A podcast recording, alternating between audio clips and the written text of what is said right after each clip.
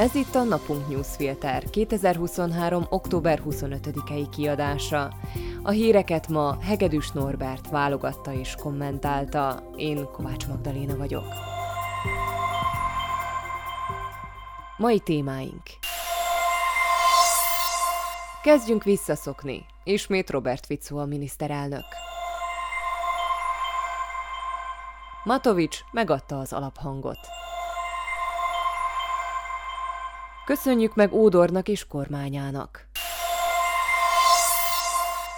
Robert Fico mától immár négyszeres miniszterelnök. Lenyűgöző politikai karrier egy olyan embertől, aki 2009-ben azt mondta, hogy 2014-ben már biztosan nem lesz a politikában. De hát ember tervez, Isten végez, ahogy mondani szokták. Lehet, hogy Fico tényleg nem így tervezte. Sokan biztosan nem ezt szerették volna, de így alakult. Nem tehetünk mást, mint hogy alkalmazkodunk. Lesz mit megszokni. Zuzana Csaputová államfőnek voltak már nehéz napjai, de a mai valószínűleg benne van a top háromban. Nem elég, hogy ki kellett neveznie Robert Ficót és kormányát, és jó képet kellett vágnia az egészhez. Az ezt követő fényképezkedésen Ficó és Kalinyák közé került, ami tényleg mindennek a teteje. A kinevezés után az államfő és az új miniszterelnök is rövid beszédet mondtak. Csaputová a várható nehézségekre figyelmeztette a kormánytagokat, és arra, hogy nem csak hatalmat kapnak, a felelősséget is viselniük kell. Ficó arról beszélt, hogy kormány még soha nem vette át a hatalmat ilyen háborgó társadalmi viszonyok, rossz gazdasági mutatók és tönkrement pénzügyek mellett.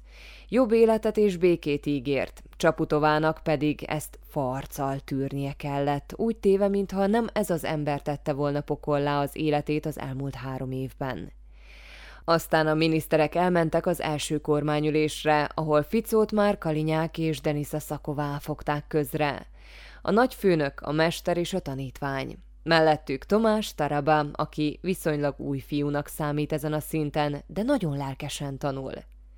Gondoljunk bármit, de ez az ország többségének az akarata. A választás a demokrácia ünnepe. A lapokat leosztották, megvannak a nyertesek és a vesztesek.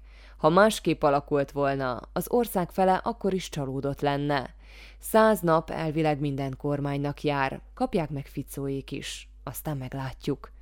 2018 után sokan azt hittük, hogy Robert Ficót már nem látjuk újra a kormányfői székben, de a mai nap eseményei ránk cáfoltak, mutatva, hogy valami nagyon félrement ebben az országban az elmúlt öt évben. Jó lenne azt hinni, hogy valaki visszautazott az időben, véletlenül eltaposott egy virágot, és a pillangó hatás miatt tartunk itt, mert a másik verzió az, hogy kizárólag magunknak köszönhetjük az egészet. Ez pedig nagyon kiábrándító lenne. Nyugodtan tekinthetjük egy felsőbb hatalom csodájának, hogy a parlament szépen felújított ülésterme nem omlott rá egyből az újonnan megválasztott képviselőkre szégyenében. Már az is lenyűgöző volt, mikor a mi normálisak vagyunk szlogennel kampányoló Boris Kollár arról kezdett prédikálni az alakuló ülésen a képviselőknek, hogy ne terjesszenek haragot és gyűlöletet de aztán megérkezett a valódi porondmester, és adott egy kis ízelítőt abból, mire készülhetünk az elkövetkező években. Ismét bebizonyosodott, hogy Igor Matovics bármilyen alkalmat képes eltéríteni, hogy ő kerülhessen a figyelem középpontjába. A mai parlamenti ülés normális körülmények között egy tisztán formális aktus lett volna. Az új képviselők eskütételét a házelnök megválasztása követte. Csak hogy Matovics felszólalásra jelentkezett, és nem habozott a fenkölt alkalmat önmaga futtatására és Pellegrini támadására felhasználni. Matovicsnak sikerült a népet, a nyugdíjasokat és Istent is belekeverni a homofób felhangokat sem nélkülöző támadásba, gyakorlatilag bemutatva mindent, amitől pár perccel korábban Boris Kollár óvaintett. Az Olanó házatájáról nem Matovics mai média hekje az egyetlen hír. A másik hír az, hogy az Olanó már nem létezik. Helyette Szlovensko, azaz Szlovákia van. Matovics előszeretettel is gyakran váltogatja a mozgalma nevét, ezzel is mutatva, hogy az teljesen kézi irányítás alatt áll. Most pedig úgy döntött, ideje azonosulni az országgal. Az egyszerű ember a névváltoztatást azzal indokolta, hogy ezzel csak jelzik elkötelezettségüket a Szlovákiával törődő, becsületes emberek iránt. Bármit is jelentsen ez. Lehetne most szörnyűködni Matovics mai cirkuszán, de teljesen fölösleges.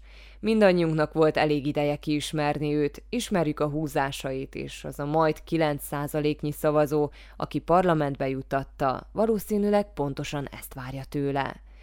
Az, hogy elszabadult hajóágyúként lő mindenre és mindenkire, ellenzéki szerepben akár még hasznos is lehet, de egy pillanatig se felejtsük, hogy ennek a viselkedésnek nagy szerepe van abban, hogy ismét Ficó került a kormány élére. Már az új parlament és kormány megalakulásának első napja is remekül illusztrálja, mit fogunk hiányolni Ódor Lajostól és kormányától a szakmaiságot, a hozzáértést, és azt, hogy nem kellett aggódnunk amiatt, hogy valaki szégyent hoz az országra külföldön. Az Udor kormány csendesen dolgozott, és csendesen is távozott, különösebb csinnadratta nélkül, önmaga után egy tanulmányt hagyva, melyben tanácsokkal látja el a leendő kormányt, hogyan lehetne megoldani az ország akut problémáit. Ha egy tetszőleges járókelőtől megkérdeznénk, hogy ugyan soroljon már fel néhány eseményt az Ódor kormányzás idejéből, valószínűleg sokan zavarba kerülnének, de ez is annak a jele, hogy az ország fellélegezhetett néhány hónapra, és nem kellett napi szinten a politikusok hisztériájával foglalkozni. Persze nem minden sikerült tökéletesen. Gondolhatunk a Simko afférra vagy a migrációs nyomás kezelésére, de ódorék nem is az ország megváltásának céljával érkeztek, hanem hogy elkészítik a költségvetést. Javaslatokat készítenek a deficit visszanyesésére, és rendben levezénylik az előrehozott választásokat. Ezeket pedig maradéktalanul teljesítették. Persze sokkal több jót is tehettek volna, és próbálkoztak is vele, csak hogy egy alapvetően ellenséges, kampányban lévő parlamentben kellett volna többséget szerezniük.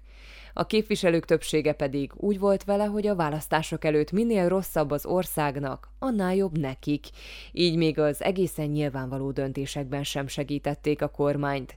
Gondoljunk például a gyermekorvosok ügyére. Szóval köszönjük ezt a pár hónapot. Kicsit kifújhattuk magunkat, mielőtt visszakerülünk a darálóba.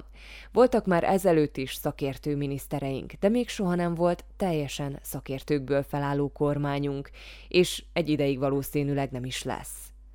Van egy sanda gyanunk, hogy hamarosan vissza fogjuk még sírni ezt az öt hónapnyi nyugalmat. Hírek egy mondatban. 59 éves korában rákban elhunyt Dobroszláv Trnka volt főügyész. A hírt a felesége erősítette meg a Novi Csász bulvárlapnak. Csehország Ausztriával és Németországgal kibővítve hívná össze a v tanácskozását, tudatta Vít Rakusan cseh. A csúcs témája a migráció lenne.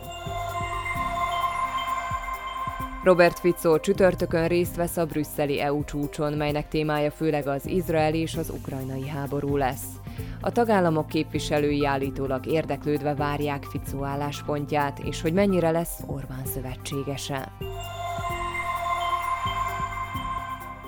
Jubomir Danyko, a NAKA igazgatója, valamint a Jan Csurilla körüli nyomozók és Peter Juhász, a rendőrség belső ellenőrzésének vezetője védett státuszt kaptak, aminek köszönhetően nem lehet őket egyszerűen elbocsátani.